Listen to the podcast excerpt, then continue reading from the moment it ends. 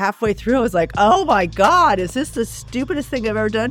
But you kind of just have to go back to your gut and be like, you know what? I have to trust my instincts on this. The first phone call was Sunday morning at 9 a.m. And I thought, is this a crank call? And he went right in. He goes, Hi, I'm interested in talking to you about a possible project for a bank. And how much do your pieces weigh? The company that was supposed to rig the whole thing. Oh my God, I think it was two weeks before opening. They said, Sorry, we can't do it. It's just too complicated. I was like, Too complicated. I'd laid out all these very detailed drawings. And so we did it ourselves. Welcome to the Installation Art Podcast, the world's number one podcast about installation art and the people who work with it. Today's guest is no stranger to fireproofing certifications. And in case you're new here, this is a reference to a story in episode one. Go check it out. Her work is at once light and delicate, but also monumental. It fills spaces that are over 100 foot wide, that's 35 meters, and sometimes just as tall. Her primary material is miles upon miles of colorful ribbon and fabric strips. She has created permanent public artworks, private commissions, and monumental installations all across the United States and in Italy, and all that as an independent artist. My guest today is none other than Anne Patterson, based in Brooklyn and in Rhode Island. Before we get into today's episode, I have to apologize if this interview sounds a little strange. We had some technical difficulties and we were both sick during recording. Nevertheless, the conversation was very interesting. Anne Patterson had to move a lot as a kid because her parents were divorced and living in separate states, so she was constantly being ferried around. She was super into dance, especially ballet, she says that if she wasn't an artist, she would be a surgeon or maybe a ski instructor. Hmm, go figure. She began her academic journey by studying architecture at Yale University and then moved on to a master's in theater design at Slade School of Art in London. For over 10 years, she worked as a set and costume designer in theaters and at music festivals all over the United States. It is her theater background that opened the door into the world of visual art and installation when, through previous work and connections, she was invited to do a residency at Grace Cathedral in San Francisco. How did that opportunity come about for you? It was the 100th anniversary of the Men and Boys Choir, and they wanted to celebrate that, but they wanted a visual artist who was connected to music. They didn't want a composer. So I was just mm-hmm. very lucky. So, what did you do for that project? That's my first fabric piece that has miles of ribbon hanging in that cathedral, which mm-hmm. is something I've repeated again in various renditions and forms and colors and and so on. But that was the first time. That was my first installation. How did you have like this audacity to think, oh, I could make something so huge? Well, to be honest, when you're working in the theater, you are given a very large space to create yeah. a set and you are filling that space from edge to edge. So I think my training was such that I just came in and I thought, this is like a theater and I get to fill this space. I don't think I even questioned, I didn't think, oh, I shouldn't fill this whole thing. And I think it's just, I mean, it does sound incredibly sort of egotistical, but I think it was actually much more from my artistic background that that is the way I'd been working for 20 years. Here's a space, you fill it. That's really how it happened. And I'd worked with that ribbon before with another installation for Brooklyn Philharmonic, you know, a set designed for them. So I knew how fantastic it could. I had a pretty good idea that would work what I was trying to do. So, how do you go about sourcing miles and miles and miles of ribbon well, I have for a while, I used a Chinese manufacturer, and then that became problematic because I could never reach them. And then I was trying to get certification that it had been fireproofed, and I couldn't really talk to anyone or so on. So then I found a really great US manufacturer. Lion Ribbon is their name, and I work with them a lot. And then additionally, for the project I did for Capital One, I actually fabricated my own ribbon. That piece is 60 feet tall so I had bolts of white fabric and I printed on the fabric this yellow and then blue. Yeah, so the the length changes color. Exactly. And then I had those big bolts of fabric. They weren't that wide. They were 55 inches wide, I think. Then those were laser cut into ribbons. That was a big project, figuring all that out, finding the proper printer and finding the material that could be laser cut. And there still were issues throughout the whole thing, but we got mm. there. I mean, there are always issues when you're making something that big.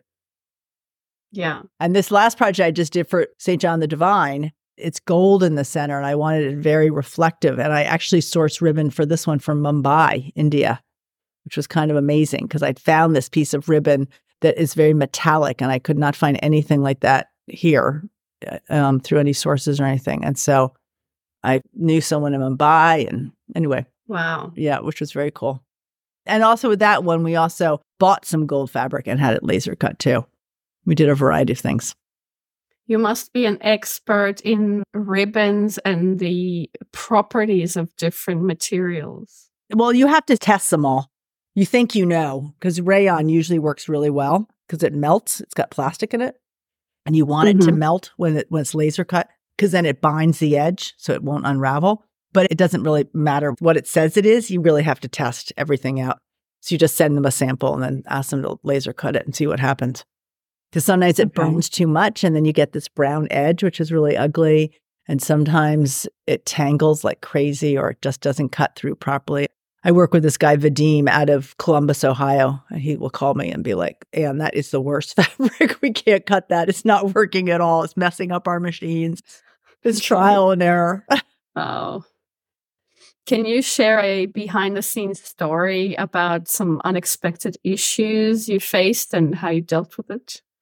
Well, one big one was um, when I was doing, which was not a fabric piece, it was murmuration, which was the metal birds. The fabrication on that actually went really easily. We worked with this metal company, Vans Industry out of Pennsylvania. They have a giant laser cutter that cuts metal. So that part worked really well, getting these large panels. Each panel had like 15 birds and they were all connected. But when we got to the cathedral and we had everything delivered and we had about a I don't know, a week and a half, two weeks, I guess, to attach all the monofilament onto everything, get everything figured out. Everything was going great. And then the riggers came in and they were unlike other riggers I'd ever worked with. They didn't know how to really work with computer render drawings. Like, you know, we had everything laid out, which is what we always have done. And they said, well, no, just put the birds on the floor where you want them to go, and then we'll pull them up.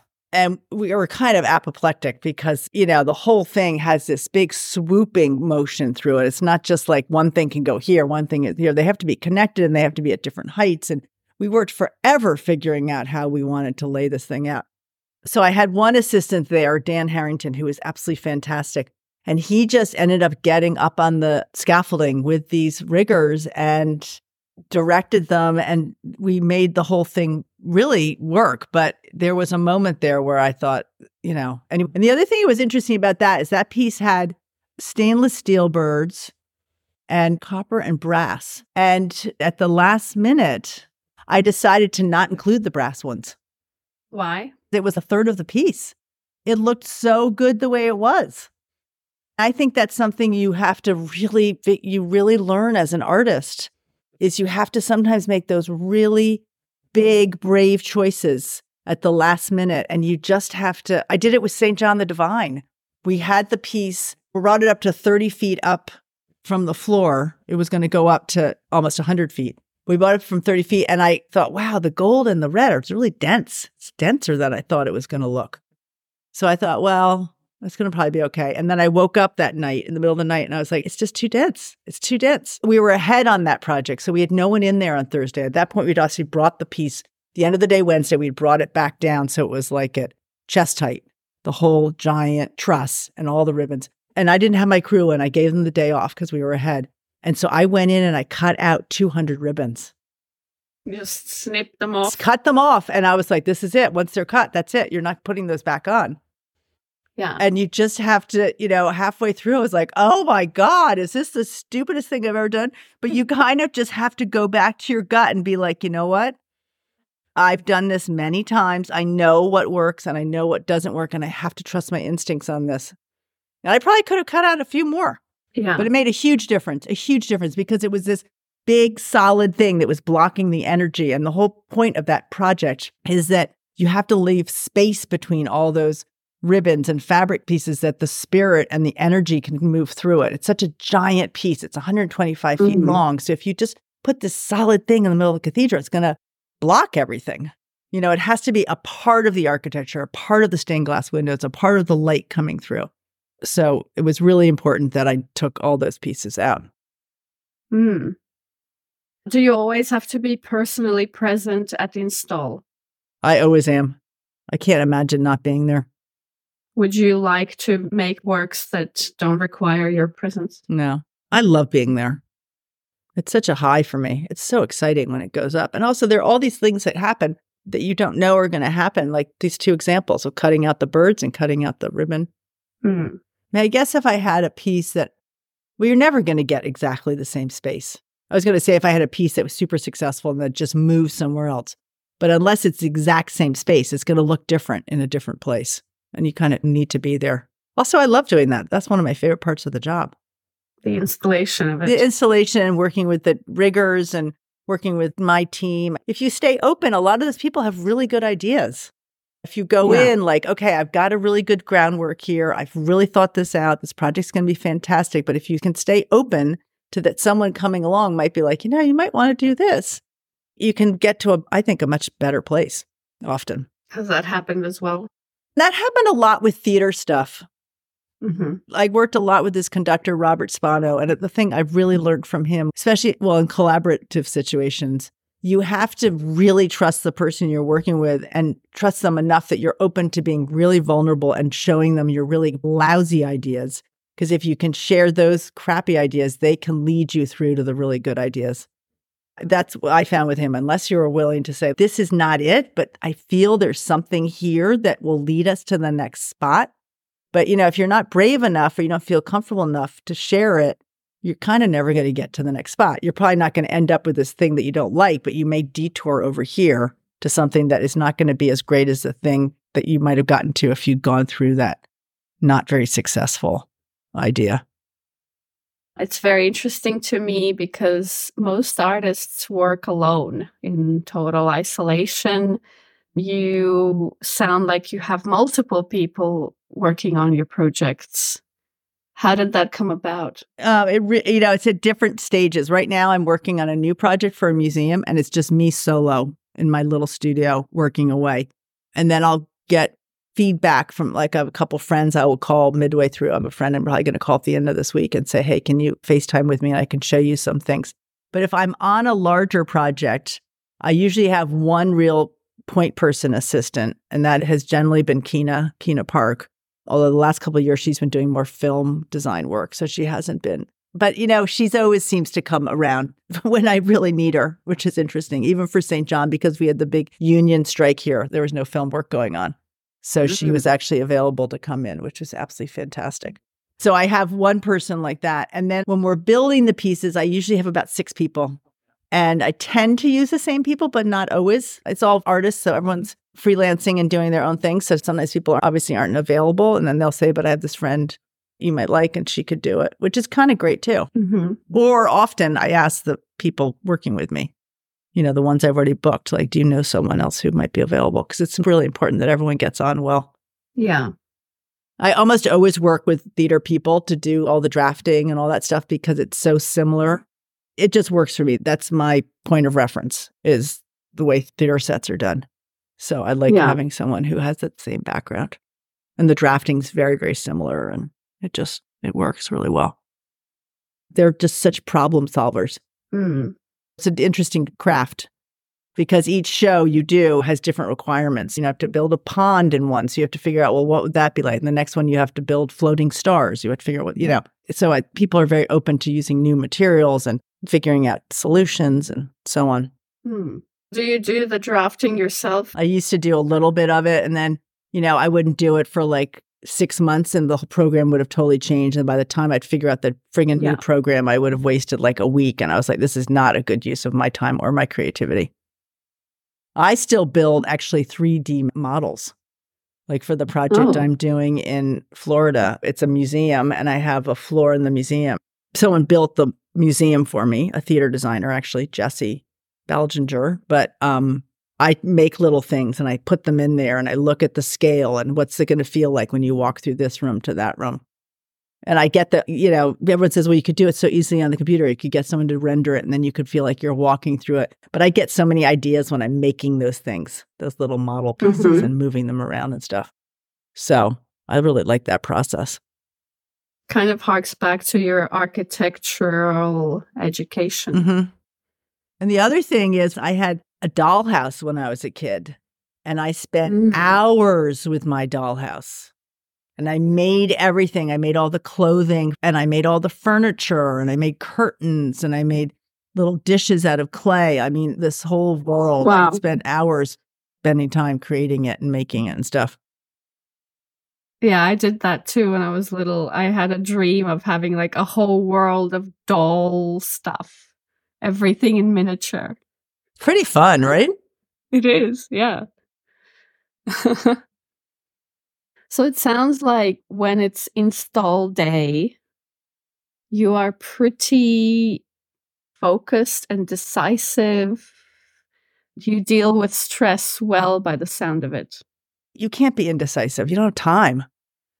You know, St. John the Divine, we had five days. The first day they had to build the truss.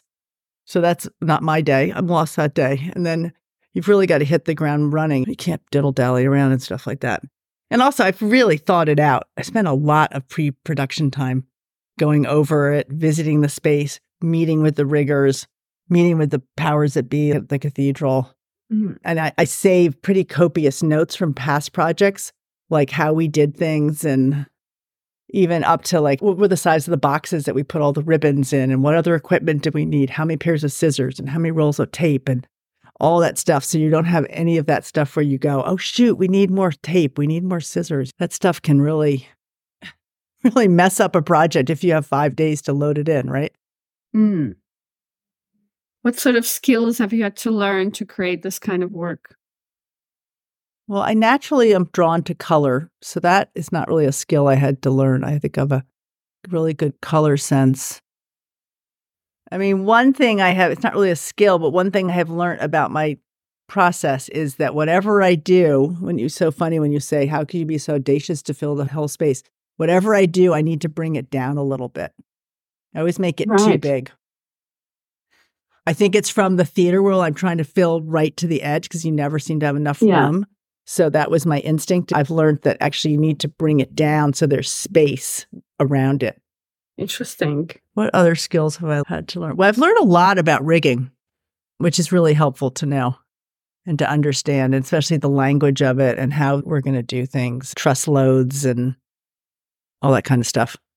Yeah, because the first big project you did in San Francisco, I couldn't really tell from the pictures how you suspended all these ribbons, but surely in a cathedral, you have to use some kind of a nifty system. Most cathedrals have, we'll go from the outside in. They have the roof, and then they have this big crawl space where they usually have something that's sort of like a catwalk.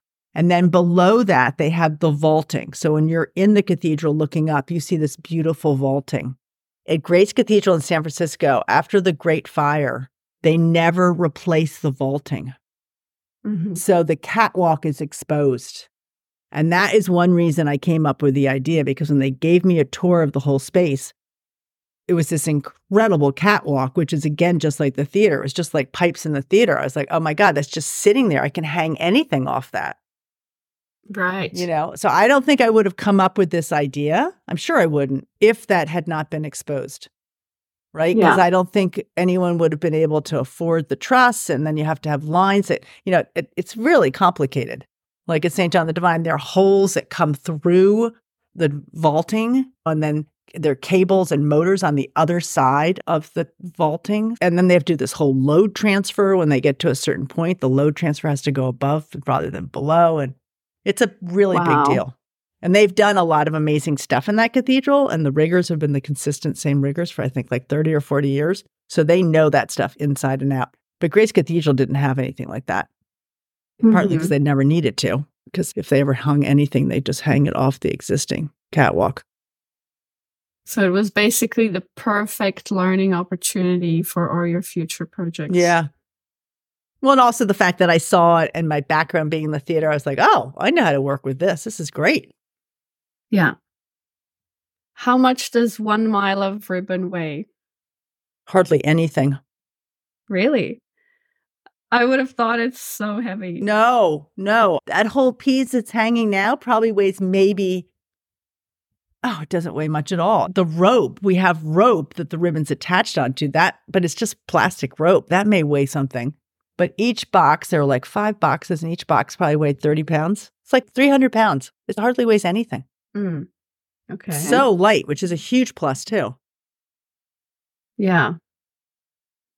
Do you have favorite resources uh, or tools or a program that makes your work and life way easier? I have really good fabric scissors, really beautiful fabric scissors which I have labeled all over them, fabric only. All my scissors have fabric mm-hmm. only on them. And then the ones that aren't are say craft scissors on them. So I try to keep them all separated, which of course never works out. But my silver ones do not get used. Um I mean, I have a couple paintbrushes I really love when I'm doing renderings that, you know, it just feel really comfortable in my hand and that I feel like an old friend that I know really, really well. I have a, a palette that I really love too like I wouldn't want to have to start with a new palette. You know, those things that you've made projects with. I actually just, it's a little bit off subject, but I just went back to an old studio that I was in for about 15 years, like 15 years ago. Some artist friends are still there, and I'd left some stuff, these bookshelves in the hallway there. And so I went to pick it up, and they were about four large shopping bagfuls of sketchbooks. A lot of it is figure drawing, I did a lot of figure drawing when I was a young artist. And it actually, I found it really inspiration to look back through them. I thought, I want to start doing that again. Yeah. I actually love referencing some older works. I have done multiple projects myself where I redo something or like represent something I've done previously in a fresh new way. Like not copying the work, but just self referencing that's a great idea. That actually gives me a lot of food for thought for me when I go through these sketchbooks and think of it that way. Yeah, I find it really helpful for me to look back on when I was even a kid or the kind of stuff I did and get inspiration from that today because I feel like it kind of takes me back to who I am. Yeah, and remembering the instinct almost, the impulse of why exactly. you did what you did. Where you weren't overthinking things. Yeah, That's true. But I was, I was looking around. I was like, there's got to be places I can just go do some life drawing. Have you made any works that are permanent public art projects that are there forever? I just did one for Capital One Bank that's a permanent piece. And that opened around this time last year. It opened in, well, January of 23. Did that change your approach somehow, it having to be there indefinitely? The only reason it really changed for me is that I did it the same way, but it made me realize that first of all, I had to investigate cleaning issues and how were they going to clean it and dust it and stuff like that. So we together mm. figured that out with the management people there. But it made me more confident that these pieces can be permanent. You know, people shy away if they hear fabric.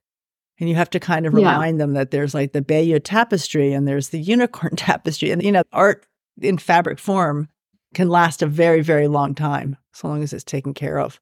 Yeah. There's an amazing, actually, textile workshop at the St. John the Divine where they oh, repair really? old, huge, huge tapestries and small tapestries and individuals. You know, a private person can come in and say, I have this beautiful rug. It's got a hole in it here. Can you mend it? I spent a little bit of time in there. It was amazing seeing what they can do and how they weave things together and they figure out the right if it's a silk yarn or a cotton yarn or how they're going to do it. And the cleaning, they have this giant, giant bathtub. And then they have like a structure on top of it and they lie on their stomach on, oh, I don't know, like a bed. Yeah. They move that along and then they go below and they clean it. oh wow, I'd love to see that. Yeah, it's unbelievable. You're like, what? and these people are not like, you know, 20 year olds or older. And she's like, oh, it's actually really comfortable. you get on it and you lie there. Yeah. Is there a concern regarding fading and the color? I did a test a while ago, I'd say five or six years ago, where I put some of these ribbons outside for about four or five winters in cold New York winters. And some do fade and some don't. So mm-hmm. I have that information. I mean, it was so extreme. They were outside in, you know, with the snow and rain and everything and the hot, hot sun baking them. Yeah. So I have a kind of a sense, but I mean, it's really particular to where you are.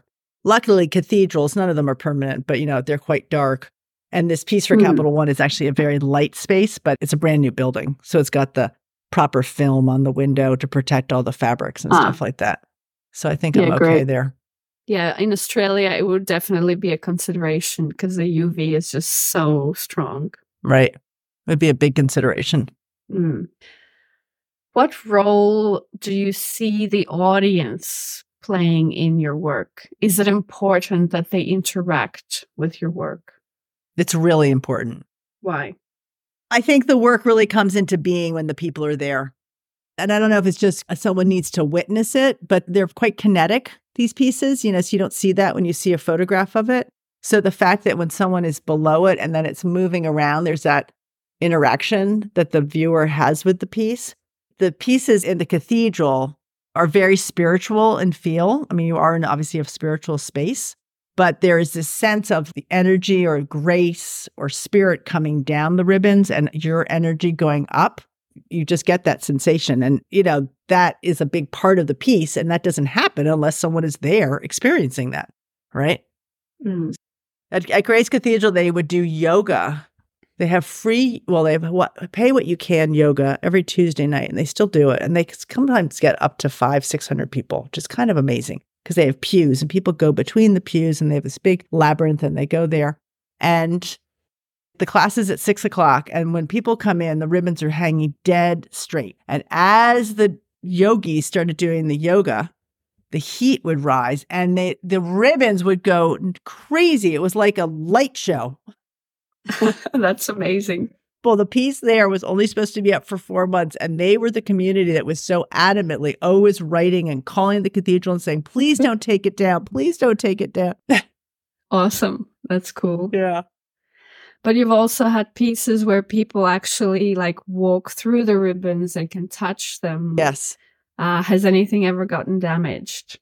No, which is amazing, which actually shows the durability of these fabrics because the piece that was at the Ringling Museum had over 300,000 visitors go through that thing.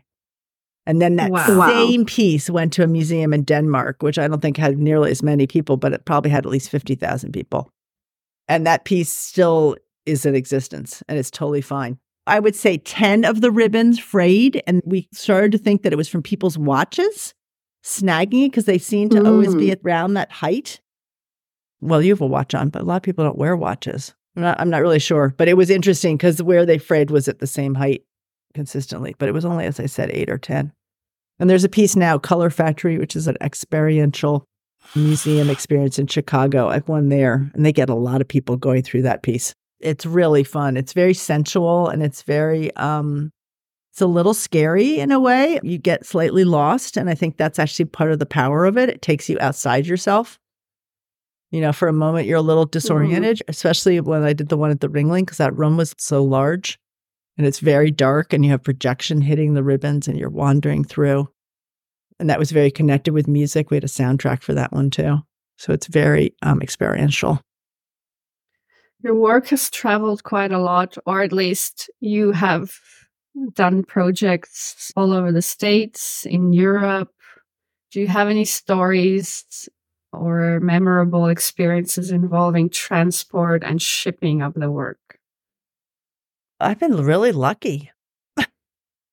I mean, the Zegna piece, but I used all, well, that was a bit of a nightmare actually.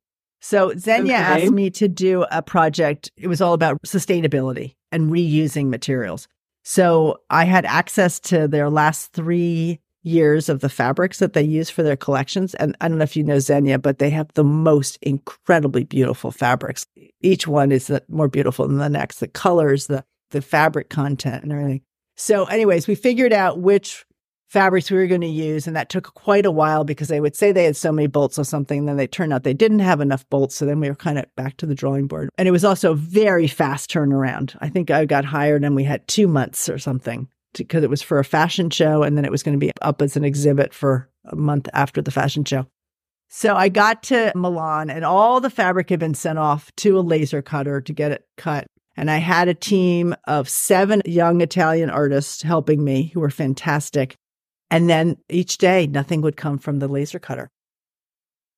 And it was the week before Christmas. And Italians right. like their Christmas. No one was going to stay longer. Like they, it didn't matter what it was. There was no way anyone was going to work after the 22nd or whatever our deadline was. And then finally, the things would start to trickle in. The way I like to do the projects is I like to have all the ribbon in the boxes rolled up. And so, you know, you have this big rope and you have a guide and you're attaching them on. But this time we had to just okay, the turquoise are in. Okay, so we're going to attach the turquoise. Here's your chart. Attach where it says turquoise, then coil that rope up, put it over here. Then three days later, oh, great, the green are in. Okay, pull that old rope out. So it was pretty stressful. I mean, there was not much any of us could do except for my poor point person at Zegna who had to keep calling the laser cutter and saying, where the heck is the fabric? And it all eventually yeah. did come and it all came in and it was really incredibly beautiful. But oh boy. was a lot of drinking coffee in Milan waiting for that fabric to arrive. Oh, yeah. Which isn't that bad. Life could be worse. How long did you spend there after all that? All together, the first site visit I went, I was there for four days. Then I was there for two weeks. And then I was there for another full week. So almost mm-hmm. a month. That was a fantastic project. It looks beautiful. Oh, thank you. And they were just um, Alessandro Sartori, who's the creative director there. He's so busy and he's such an important person in the fashion world and everything. And he took so much, he, it meant so much to him and he was so accessible for me and we could talk about it. You know, I always felt like he really, this meant a lot to him. My ideas meant a lot and we had enough time to get it to the place we wanted to get it. Everyone at Zegna was fantastic. There's this wonderful woman, Lorenza, who I got to be actually very good friends with. Everyone really wanted it to work. It did. Awesome. How did that opportunity come about, actually? That was just one of those calls out of the blue. They hired a company, it was actually a woman and her husband who I think had a design magazine or a design firm out of Germany. I don't know what the criteria was. I'm pretty sure they knew they wanted a fabric artist. And I'm not sure if they knew they wanted a woman or, but they called me and said, Would you be interested? And it was such a, as I said, a really quick turnaround. And I was available. So I said, Yes, of course. And then we had a Zoom call, and then they flew me over to Milan. I met all the people at Zegna. We all got along. We could tell we could all work together, and then it happened. Cool. Sometimes very hard what? when you get things to find out how you got them or why you got them always say to them, How did you find out about me? And they're like, Well, I don't know. We're just looking on the web. We're just looking on the internet. We're just, you know, of course, you're dying to know is it the Instagram posting? Is it your website yeah. that you spent money on? And no one can, and you can understand why, right? It's just like whenever any of us are searching for something, right? You don't know how you end up where you end up. So true.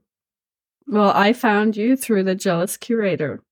Oh, that's cool what's the normal kind of turnaround time for a project start to finish? How long do you need? I mean, St. John the Divine had talked to me about this for 10 years, which is mm. crazy. We don't have the money. We don't have the money. We don't have time. We don't have the schedule. And then, of course, COVID came and stuff. So that is the longest. I wasn't working on it, but I was working on budgets and I was working on some very simple sketches, but mostly it was budgetary conversations. And then the fastest was this one with Zegna, which I think was probably t- it was right before Thanksgiving. So it was probably two and a half months total. Wow, yeah. And I had a huge amount of support from them. If I had to do something in two and a half months by myself, it would be pretty difficult. You know, I had this big company that was finding the laser cutter and finding the team to help me. And yeah. Actually, I found the team to help me. I had a very good friend who lives in Milan and she knew a young artist and I reached out to him and then he brought the other people that Oh, that's cool. I mean, you kind of do what you have to do, right? I'm sure you know that feeling.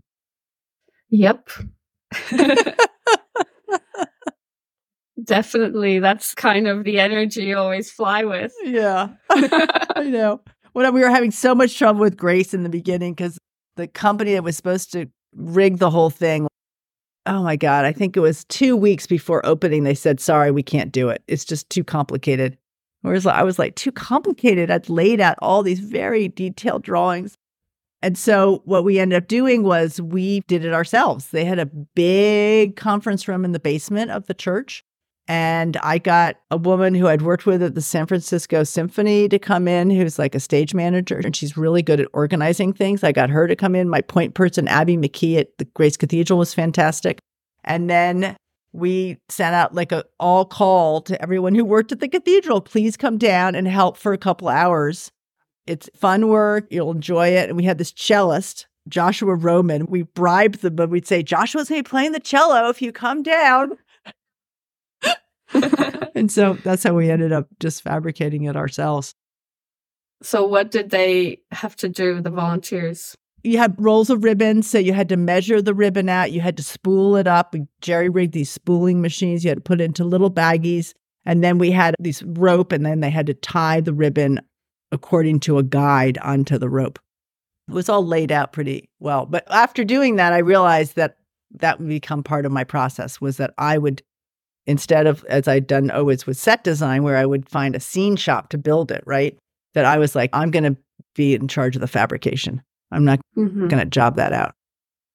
And it seems to me that you always try to get local people to help on site. Is that correct? Well, Cincinnati, I brought Keena and Dan with me from New York. Milan, yeah, I definitely did. San Francisco, yep. Yep. I have. Yeah. It's really nice if you can bring someone like in Milan. I didn't have anybody who was from my team. It, it, it's really nice if you can have somebody because it's pretty stressful when you're all of a sudden mm. thrown into a whole new city and not even to mention the language. And then you don't have your point person. In hindsight, yeah. I should have, I'm sure they would have covered that person coming too. I should have had someone. It all worked out fine, but it would just been a lot less stress for me to have someone that I could have been like, "Oh my god, what do we? What's happened here?" Somebody who knows your work exactly. You. Yeah, almost just psychologically, just someone to hold your mm. hand. Yeah, Absolutely. it gets it's hard. I'm sure you know because you do these big uh, things uh, too. Yeah. I can tell something like that happened to you the way you're laughing. I'm always like that. My partner is my technical assistant, I guess. Yeah. And uh, on install day, I'm like, oh, I can't deal with it because everyone's coming to me like, yeah, do you want it like this or like this? All these micro decisions. Yeah. Because it all happens kind of site specifically on the day. And um, if something is not right or not working, I'll go like, oh, okay, let it be, leave it. I don't care anymore. Right. And my partner will be the person who's like, I'll fix it. I'm like, if you must. I know Keena's a bit like that. I will compromise sometimes and she'll be like, I don't think that's the right thing to do, Anne. And I just admire, I'm so grateful to have her mm. say the truth. She's not going to just say something to make me happy. She's like, I, I don't think that's right, you know? Well, it's sometimes just nice to have somebody else's perspective or like mm-hmm. When you've exhausted your decision making powers and you're just like, what should I do now? You know? Right. Right. That's a perfect way of saying it. Exhausted your decision making powers. That's exactly what mm-hmm. it feels like. Yeah. That's true. Tell me how do these large scale projects get funded? Well, it's a corporation, they have lots of money. Like Capital One, you know, they have a budget for art in the space and they hired a art consultant who then presented me. So that's how I got it. And then they have a budget that they've figured out beforehand and they say, this is what the budget is. Can you do it for that? Hmm. Those ones are heavenly when they come through. You don't get them that much, but when they do come through, let's see, Grace Cathedral had a pretty tight budget. And I think it was mostly funded. They had it funded before they hired me from donors and so on. Same with St. John the Divine. St. John the Divine, actually, I got a big funder, which I'd never done before, to put an initial chunk of money in. And then because she came on, then the cathedral was like, oh, wow, let's really make this happen. That was a really good lesson for me, actually. And I've since spoken to other people in the art world, and they're like, that happens all the time where the artist has to bring some funding in. And I was like, really? Yeah. I didn't know that. And they were like, yeah, and this was Aggie Gund, you know, who's a big art funder in New York City, well, in the world, really, but especially in New York City. And so, you know, they're not going to want to say no to her because it's a, a famous person and they want to be able to say, yeah. Aggie Gund has funded this. So it gives them impetus to find more funding. And it also makes it easier for uh-huh. them more funding because they can go to other fundraisers and say, well, this person's on board. Yeah. Yeah. How did you get that connection? She had seen Graced with Light years and years ago, the piece at San Francisco. And then I'd heard she was interested in it. And I talked to her 10 years ago about finding a home for mm-hmm. New York. And she had connected me with a lot of different people. And one of the people she connected me was was the art liaison person at St. John the Divine. So she was kind of in it wow. from the very beginning. So in a way, it was very easy to be able to go back to her and say, I mean, it wasn't easy. It's never easy asking for money. I don't think. Yeah. So it was basically a long time coming. You already knew the venue, you kind of had the person interested in contributing to it. Yeah. Awesome. Yeah, exactly. And with the art consultant, is it somebody you work with or just somebody who found you randomly? No, or? same thing. This guy named Dale Lanzone, who used to be at Marlborough's, a big gallery in New York, and he's gone off on his own mm-hmm. and does incredible projects all around the world, actually he worked with Beverly Pepper, who's since passed away. She does these giant steel plinths, and he's worked doing her stuff. He's worked with other collectors. Again, I asked him, I was like, Dale, how did you find me? He goes, I don't know. I'm just looking around. I wanted a piece that didn't weigh a lot, and I wanted something that was really colorful. And I saw your piece, and I just thought you were the right artist for it. Awesome. Love that. I know. It's amazing when that happens. And he called me the first phone call was like a Sunday morning at 9 a.m. And I thought, is this a crank call? And he went right in. He goes, Hi, I'm interested in talking to you about a possible project for a bank. And how much do your pieces weigh? I was like, Who is this? What? and I was actually driving. I was in Montana and I was driving to an airport. And I remember just thinking, like, what is this? So it's kind of funny, you know, pick up the phone, I guess. Yeah, pretty unbelievable. That was my first introduction to Dale. He's very pragmatic. That's a great story. I love that. Have you worked with a gallery? I have. I have a gallery here in Rhode Island where I am right now. I spend a lot of time up in Rhode Island. Jessica Hagen Gallery. Um, she shows, you know, some of my smaller paintings and smaller sculptures. And then I've worked with a great gallery, which is no longer called Alfstad, which was in Sarasota, Florida. And then I've done, there was a Valerie Dillon gallery in New York. I was in a couple group shows with her, but I've never had a gallery the way most artists do. And I do love working with Jessica for the paintings and the sculptures and stuff. And if she ever brought in an installation, I would obviously do it with her. But at this stage of the game, I've done really well on my own, and I'm not really eager to share you know, give the gallery like mm-hmm. 30 or 40% of what I'm getting on these projects because I've built up my name. You know, the gallery hasn't. Yeah. I have a really good lawyer who does my contracts. That's all he does is works with artists. So I do have that, which is kind of like gallery, at least in the legal side of things. And I can call him if there's a problem with something or I have him, he's in my court.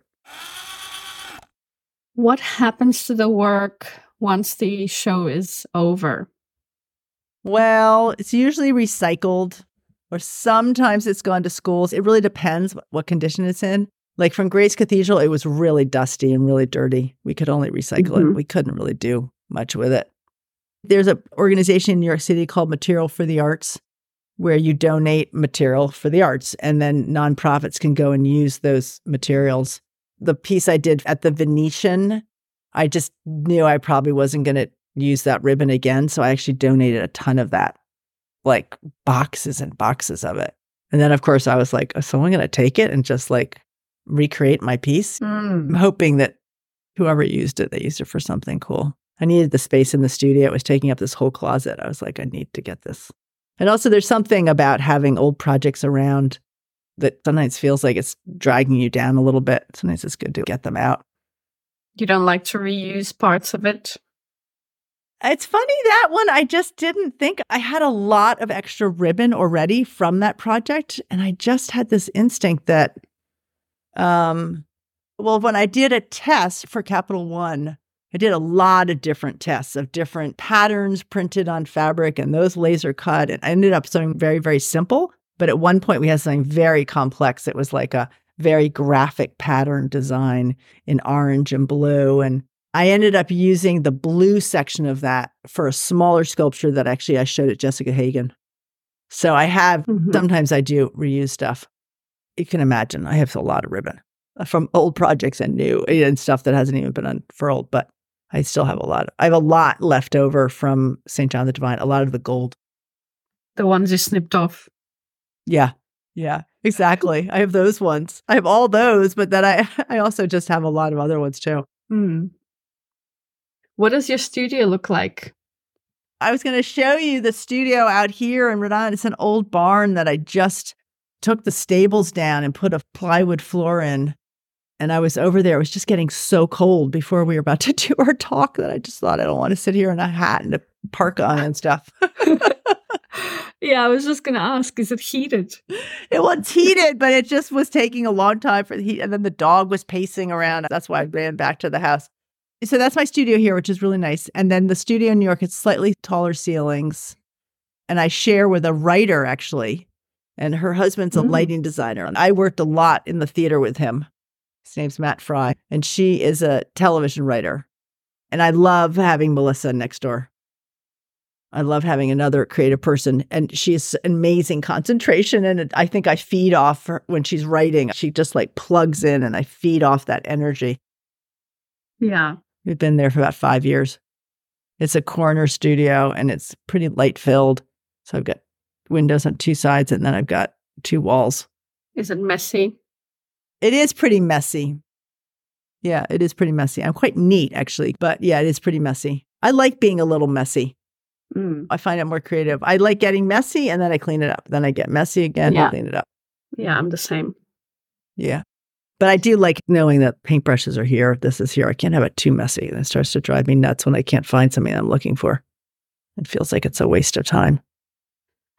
Have you ever had, since you started doing the installations, some kind of periods of downtime, a lull where you're like, is there ever going to be a project coming up? Every up? time.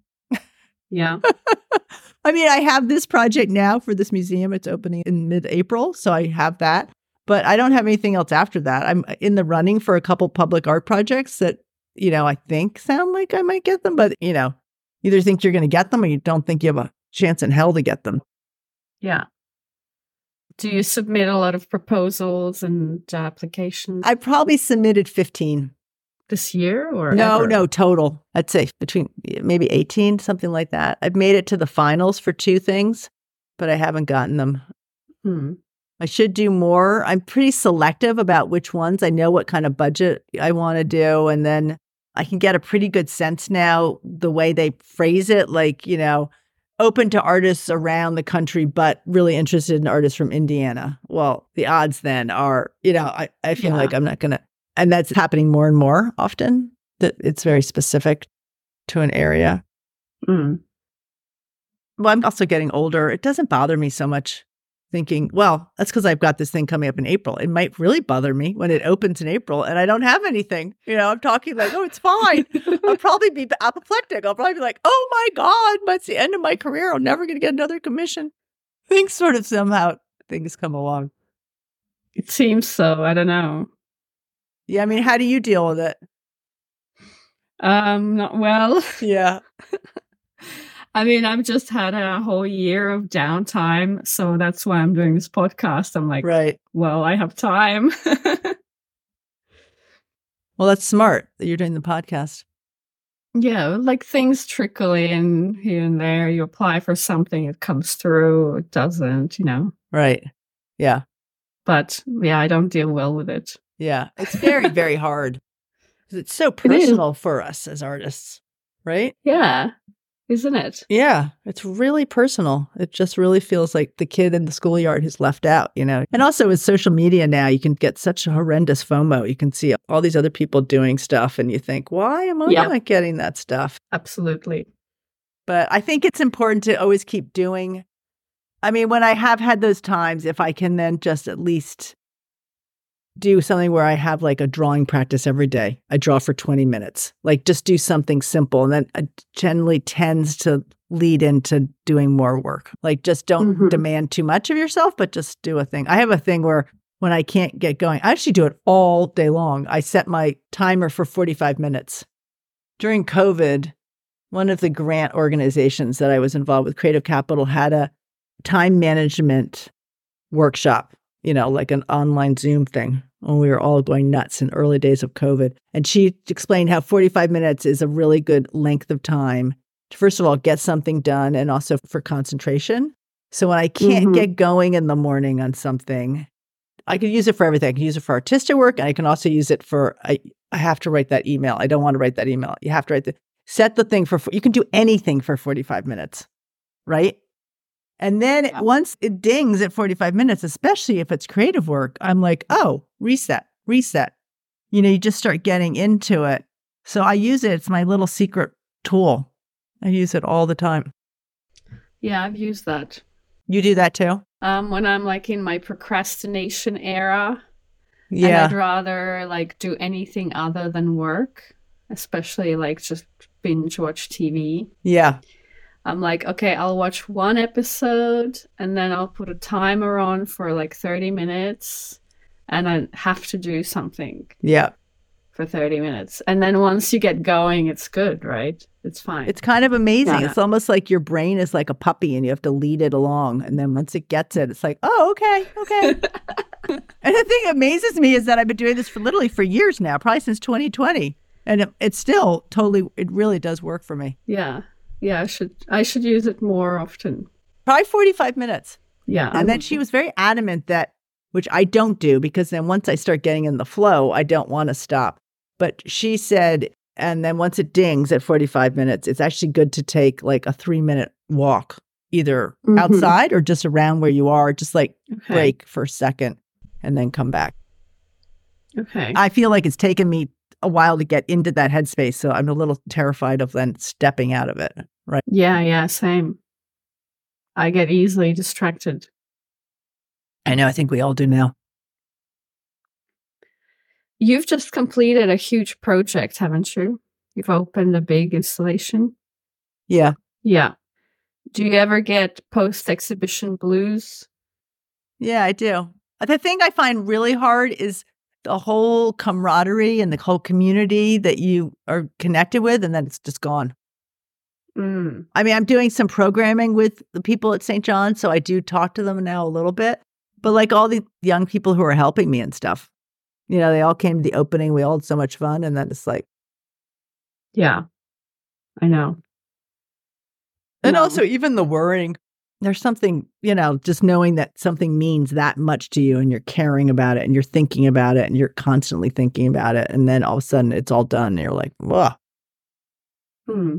Yeah, I've often tried to schedule a road trip or something right after an opening because it really goes like, that's exactly what we did. Yeah. We went, I went out to Utah with my husband mm-hmm. and some friends. It was just four or five days. It was pretty quick, but exactly because you just feel. I feel like it was actually a little too quick. We went right the next morning after the opening. I could have had, I could have had a day or two of a day off, just like letting things sort of settle. But it, it was pretty great actually to just get away and you feel very accomplished and relieved and like you deserve any vacation that you know is coming yep. your way. So you do. Have you ever had um like an epiphany or a turning point during your art career? Well, I think when I first started using those ribbons, I did. as I said, I started using them first in the theater, and then it was probably 16 years later when I sort of remembered using them and thought, okay, this is the perfect material for Grace. I did have something kind of crazy happen when I did the color layout for St. John, which was I was in the cathedral and it was February and it's very dark, that cathedral. It's gigantic, but it's dark. And I thought, well, I'd like to have the center be light. So I thought I'm going to use gold. And then I thought, but I want mm. the hmm. red and then I want the blue. So I th- sort of thought it all out. And then I was back at the cathedral a month later, I was back for Sunday service and I was sitting in this pretty much the same area I'd been sat in before. And I looked down past the altar at the very end of the cathedral is this stained glass window of Christ. And he has a robe that is gold in the center and then red and then blue. And I thought, mm. was that there before? And I just didn't make the connection or I kind of thought I was losing my mind. I went up to someone after the service and I said, has that stained glass window always been there? I said, Oh, no, no, no. It was all covered scaffolding. It just came down. It just came down this week. So wow. I was like, Oh, this is the best. Serendipity. This is definitely the colors. This is, I've got the This is right. Cause you know, I'm sure you do it too. You start doubting yourself, going, No, I'll do this. I'll change this. Blah, blah, blah. Yeah. So that was pretty great. That's pretty cool. Yeah. Have you ever had a moment where you go, oh, I've made it. Like this is it. I have to say, I think this the, the Capital One project felt like that, and this project too. St. John the Divine really felt like that because it's in New York, which is my hometown. All my friends are always saying, I would come to Cincinnati, but I can't come to Cincinnati, or I can't come to DC, or so to have mm. something where all my friends and family could come that was in my hometown, that felt really, really special really special. And the amount of people who came from my past for the opening, and that was really special. That really mm. felt really good. Great. What's a hard truth you've had to learn as an artist? You're hot one minute and then you're not. you're not the first person who has told me that. you're like, you know, everyone thinks you're like a genius and you're so popular. And then three weeks later, somebody else yeah, all the press wants to write about your work all at once, and then two weeks later, it's nothing. Right. Exactly. I think that's the thing you have to remember, or that's been a hard truth for me. Hmm. And also to try to separate who everyone else is telling you are with how you feel you are. Like, everyone's saying, Oh, you're so great, you're so great. And then that goes away. Then are you going to feel really bad about yourself? And that's when I think it's really important to get back into the studio and remember the reason you do this is because you like making mm. work. And it's great when people think it's great and want to interview and stuff, but you're really doing it because you really love making the work. Do you like to sit in your studio and do stuff without having an actual like project ahead that you're working toward? No at all. In fact, every day when I finish whatever I'm working on, I have a sticky note and I write what I'm going to start with in the morning. I read that oh. about Hemingway that when he wrote, he never stopped until he knew where he was going to pick up the next day. And it mm. really helps because I get in there and I'm like, oh, like uh, the thing I'm doing tomorrow. I just was in there and I did this small bird painting that I really love. And someone today was telling, she was like, no, I looked on Instagram and you have that giant bird. And I was like, I don't have a giant bird anywhere. She goes, Yeah, yeah, that giant bird with the gold coming off the back. I was like, I don't, didn't ever do a giant bird. And so then she brought up, and I said, That's a, actually a painting that's 10 by 10. She goes, Oh, I guess because all your work is so big. And then I saw it. I just assumed that that also was really big. So, anyway, a long story to say that tomorrow I'm going to start and try to do that Make a giant bird. See how large I can make it, or if I can make a sculpture out of it, or I can do something. Oh, cool. I love that. I'm in a book club and we had this author meet with Erik Larson, and that's exactly what he said. Uh, in his process, he always stops mid sentence so that when he comes back the next day, it's a no brainer. He just knows exactly what to write in the first minute. And I'm like, wow, that's yeah genius. Yeah. That's what I do. Like I'm doing these big sculptures right now that are these big orbs and they have gold leaf on them and resin and they're totally different than anything else I've done. So I leave a note like you need to put more gold leaf on the left side of this, or you need to hot glue this. Like I get very specific, and it does. It helps because you get right into it, just like he said. Mm. Don't go, oh, where did I stop, and what do I do next? Mm-hmm. I mean, and Hemingway was adamant about it. it must have been a, a, biography of his, or I don't know what book, maybe The Moveable Feast. I think that's where he talks about his writing process. I think he would do the same thing. He would not quit until he knew where he was going to start the next day. So if he started yeah. getting blocked, he was like, I can't leave till I know what I'm going to do when I get in here tomorrow.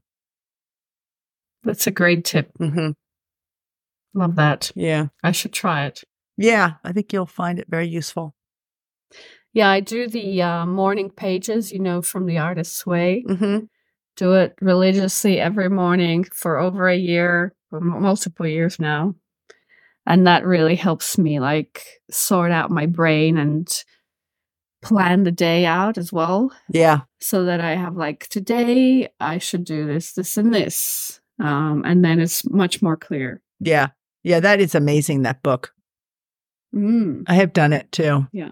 The whole process I did with a couple other artists actually during COVID. I've done it before, but I did it again. I meditate in the morning. Yeah. So I find if I meditate, sometimes I do the morning pages. If something's really bugging me, I'll sit down and do the morning pages. But I can um do the meditation and then the morning pages. The next thing I know, it's like. I know, right? I think, oh, I should meditate. How many? There's only, well, I think the morning pages are very much like a meditation in a way. Exactly. Yeah. It does the same thing. It's the same process. It clears your brain from all that chitter Yeah, exactly. That's how I feel. But it's pretty tedious sometimes. It is. It is very tedious. Sometimes you probably write the same sentence again and again. I can remember doing that. Or you're really mad at something, you just keep going, I hate that thing. Ah, ah, ah, ah. And you think, this is so boring. this is so boring. I have nothing else to talk about.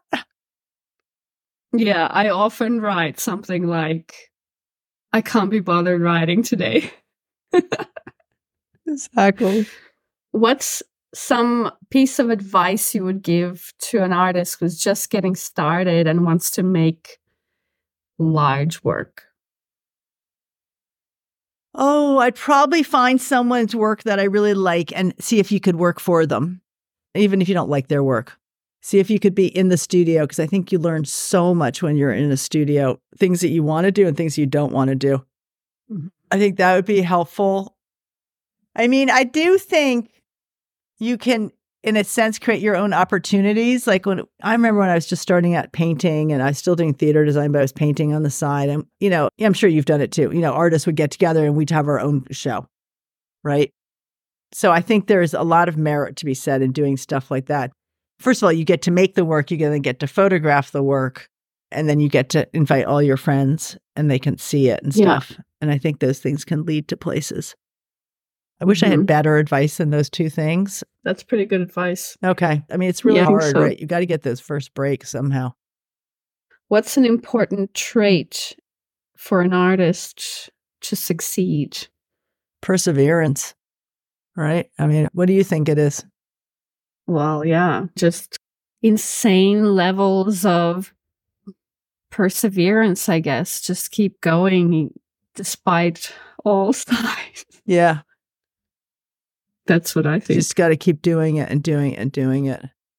The other thing I think is also you have to, which is good advice, I should follow this myself, is that whenever you get a feeling or you meet someone and you think they could help you in some way, or just don't think about it so much, just send the email or arrange to have coffee with them or see them or do something. I think all those weird little connections, say know someone who knows someone who knows someone, and then something often happens you know, and I often am like, well, I don't want to write that email, uh, uh, you know.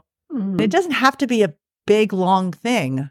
So I'm trying to get better, which I have gotten a lot better than I used to be. Just send it out there. Like, just put it out. Just put it out into the world. It's going to be fine. If they're not interested, they won't email. respond. But you're not going to get anything if you don't do it if you had a magic wand and you could make anything, anywhere, dream project in terms of size, location, geography, budget, materials, collaboration. Wow. What would you do? I'd love to do something Well, I'm working with a composer on this piece, the piece in Sarasota, but I'd love to work with more music as a collaborative thing. And I'm really into these new giant these pieces I'm making, and they're maybe the largest one is maybe three feet, four feet in diameter. So I would love to be able to work with a shop and make really big ones, like, you know, 10, 12, 14 foot. I've taken piano wire and I've wrapped it, and it just has this very, it feels like drawing actually in a way, because it's just this line that goes around and it's different gauges of wire. And I'd love to be able to work with a shop to figure out how to create the infrastructure for that piece without having to have a large mannequin inside it, a large truss thing or something. Because right now it has so much lightness to it. And I keep thinking, how could I? And at one of them, I just keep adding on to it, seeing how large I can get it before it maybe collapses upon itself.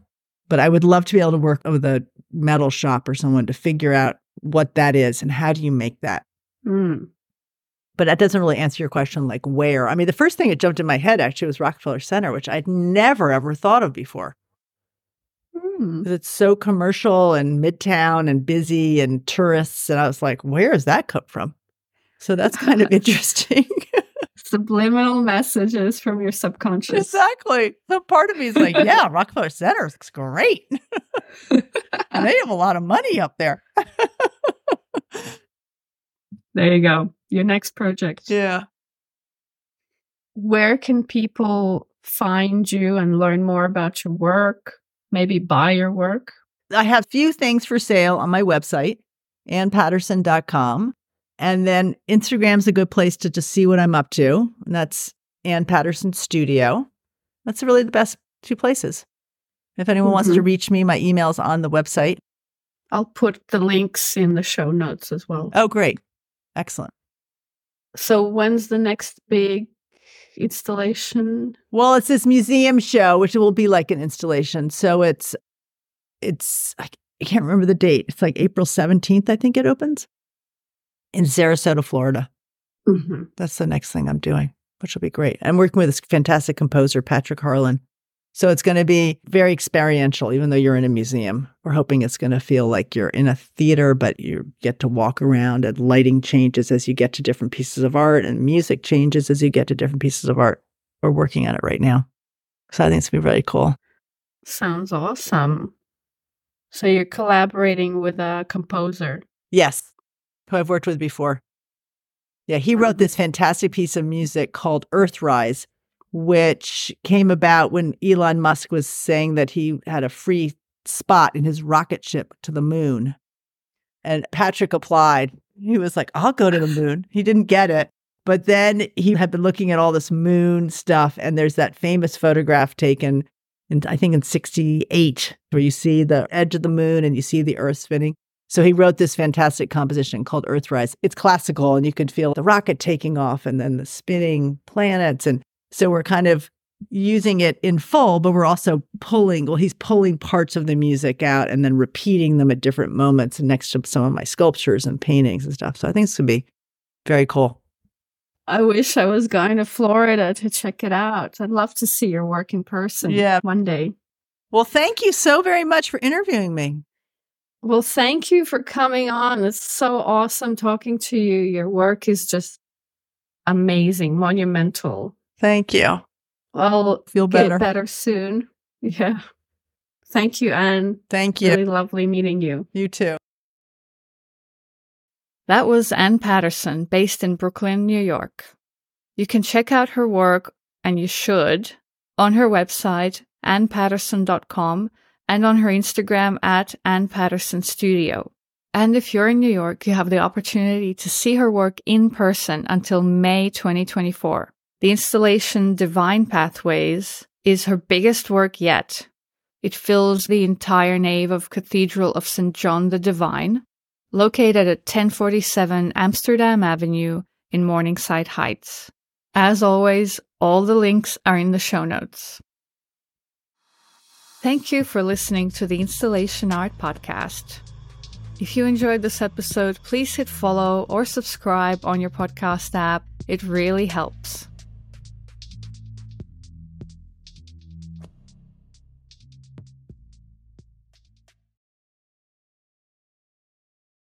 Hey, just one more thing. If you're an artist working with installation or thinking about it or dreaming about it, I have something for you. I've created a private Facebook group called the Installation Art Society where we can connect and exchange resources. Look for the link at the bottom of the show notes.